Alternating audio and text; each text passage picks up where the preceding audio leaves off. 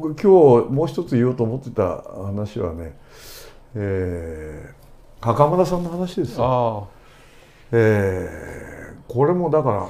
あの袴田さんの再審に対して検察側が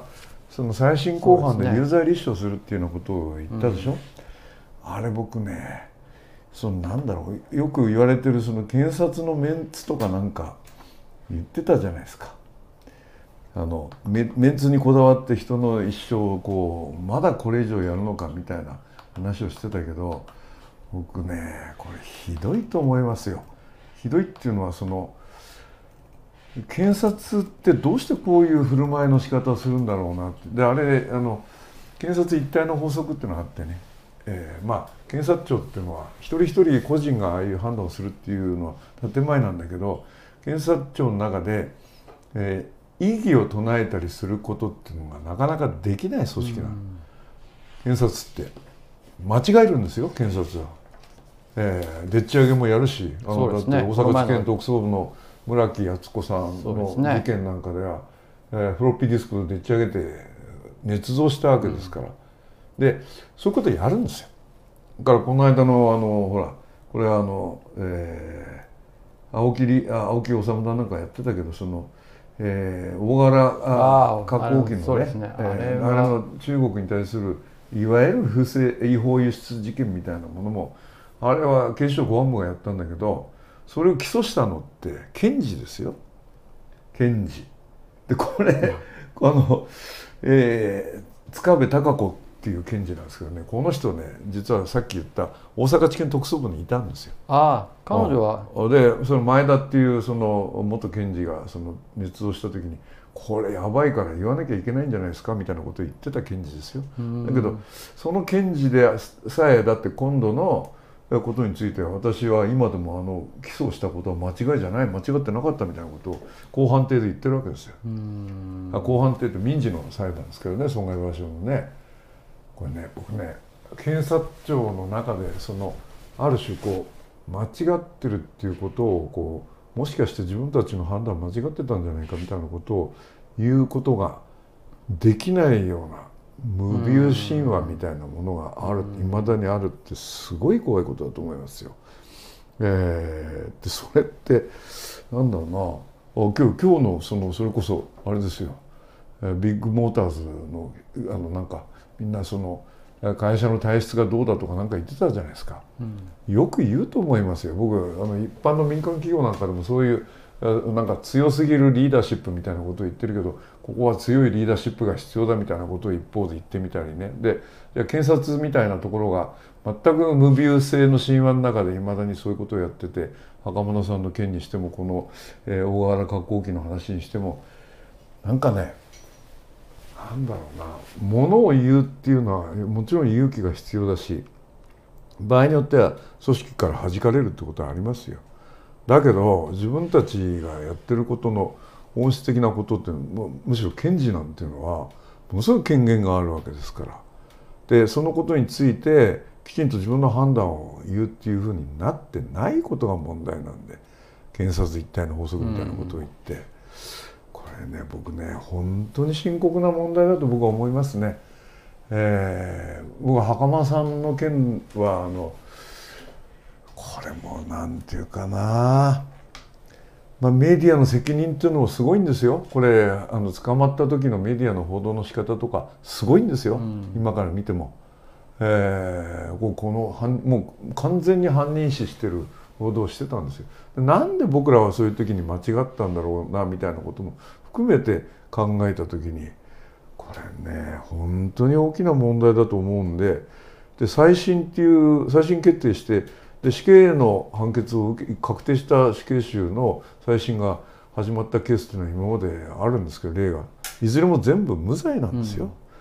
うん、つまり、えー、裁判所が判断再審開始決定する死刑死刑確定囚に対してそういう判断をするってことはつまり無罪判決を言い渡すための手続きというふうに言ってもいいような話なんですけどそれに対してまああの今度検察庁があの確定あ有罪立証するっていうのはねあまりにもひどい。本当ひどいと思う。で僕はこれあのあるところでも書いたんですけど僕ねその検察がメンツにこだわって有罪立証したっていうよりも担当してた検事たち一人一人が保身に走ったからだと思いますよ。つまり組織の中でそういうことを言うと浮いちゃうわけだから「お前何を言うんだ今頃」みたいな。でつまりまあはっきり言うとてめえが可愛いんですよ。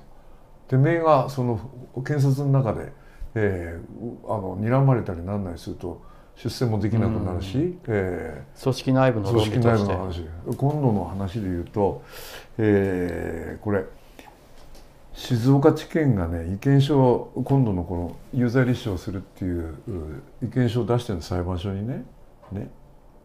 これを出した検事正っていうのは伊藤っていう検事正なんですけどこれがその意見書を出した翌日付で東京東京高検の自責検事に栄転してるんですよ。もうねその静岡地検の最後の在任の日にこの意見書を名前はあの静岡地検の丸山秀和っていう名前で出てるんですよ意見書。有罪立証しますっていう、その丸山検事っていうのは4月の段階で東京高検に入って変わってるわけ。なるほど。でその意見書を提出した日付っていうのがその伊藤英二検事正っていう東京地検のトップですよ。いや静岡地検のトップですよ。その人が意見書を出した翌日に東京高検の検事自責検事になってるんですよ。東京高検の自責検事ってまあいわばラインなんですよいわば出世コースな、うん、将来は検事総長になるかもしれないようなこうラインなんですよ、うん、で静岡地検で起きてることの判断で東京高検の決裁を得るんですよ。検察一体の法則で、うん、これね僕ねどうなってるんだというふうに思いますよね。いや日本の検察庁ってそういうところのこうある種の無病神話みたいなところにいまだにしがみついてるみたいな。とっても戦前的ですよね。えそういうことを自分たちは間違いも犯すんだって、うん、裁判所だって間違いを犯すわけですからご飯って言ってね、えー、そういうことがあるわけですよね。でそういうことについて、まあ、だから事実とか真実に対して裁判官とか検察官とかあるいは捜査にやってる捜査官なんかももちろん非常に真面目にこうきちんと捜査をしたり、えー、あるいはその調べをしたりするっていうことはあるのかもしれない。それからその裁判文判決文を書く時も事実のことを認定するのにものすごく一生懸命やってる人が大部分だとは思うけどもでも人間って間違えるんですよ。間違いのない人はいないですよ。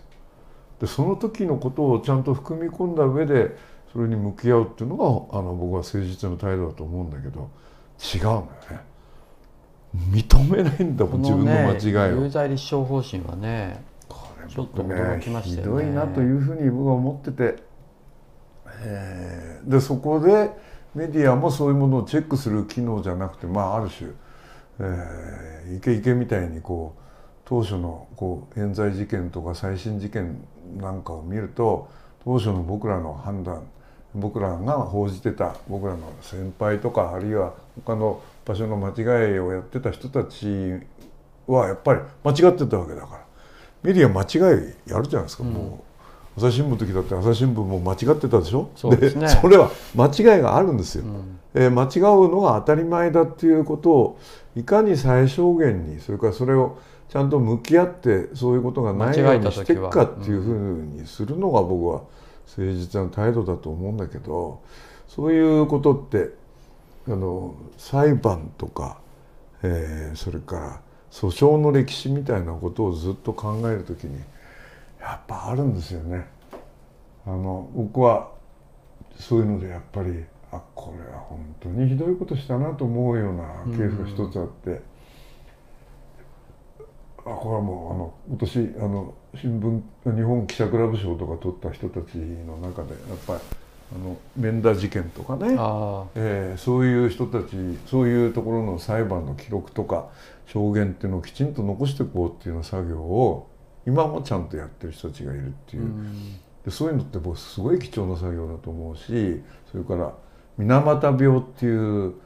日本のあの最もひどい公害裁判だ。もうまだ苦しんでる人もいるんだけどなかなか認めようとしなかったじゃないですかそれ。でその時のね初期の僕らの報道っていうのがどういうもんだったのかっていうと、うん、これあの有機窒素説っていうのはもうとにかく打ち消すような、えー、権威のある、うん、学者ってのいっぱいいたんですよ。こんなものは違うんだとか遺伝だとかね。それからあのそういうじゃないものがあるんだみたいな。でそこを乗っかって一生懸命あの有機窒素じゃないあ有機、うん、そのリンじゃないというようなことをずっと報じ続けてきた記者もいたんですよ。そういうのって取り返しつかないですよね。うん、でそういうのがなくなるためのものをこう僕ら考えなきゃいけないんだけれどもなかなかそういかないみたいなだからさっきの話を聞いてても、えー、で今わって来てるわけじゃないですか。その35年前に週刊誌しかいなかったっていうのが今、あらゆるメディアが来てるっていうその落差を埋めるためのなんで今こんなになったんだって言った時にその本当の意味で真摯な反省を踏まえてそこに集ってんのかっていう、うん、そうですね。そう本当これって、うん、まあ、突きつけられるあんまりね僕は経験に言いたくないですけど、あのなんだろうな。メディアって何なのかなと思う時ありますよね、うん、そういうことを考えるとね。うん、あ今言ったのはだから岡村さんの、えー、話をしたんですけどね。うん